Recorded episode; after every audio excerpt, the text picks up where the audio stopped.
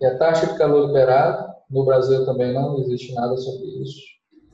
É justamente quanto tempo para a evacuação acontecer, né, é determinado pela velocidade do incêndio, pra, até que ele chegue numa situação tenaz.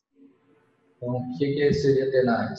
Temperatura suportável para dor, toxicidade, visualização.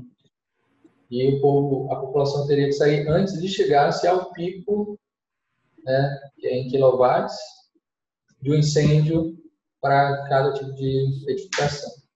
Aqui, no caso, seria um incêndio dessas mercadorias, ela chega também a essa taxa de calor liberada. Essa taxa de calor liberada é importante também para o tanto a densidade de água que eu consigo apagar, quanto para o tempo do flashover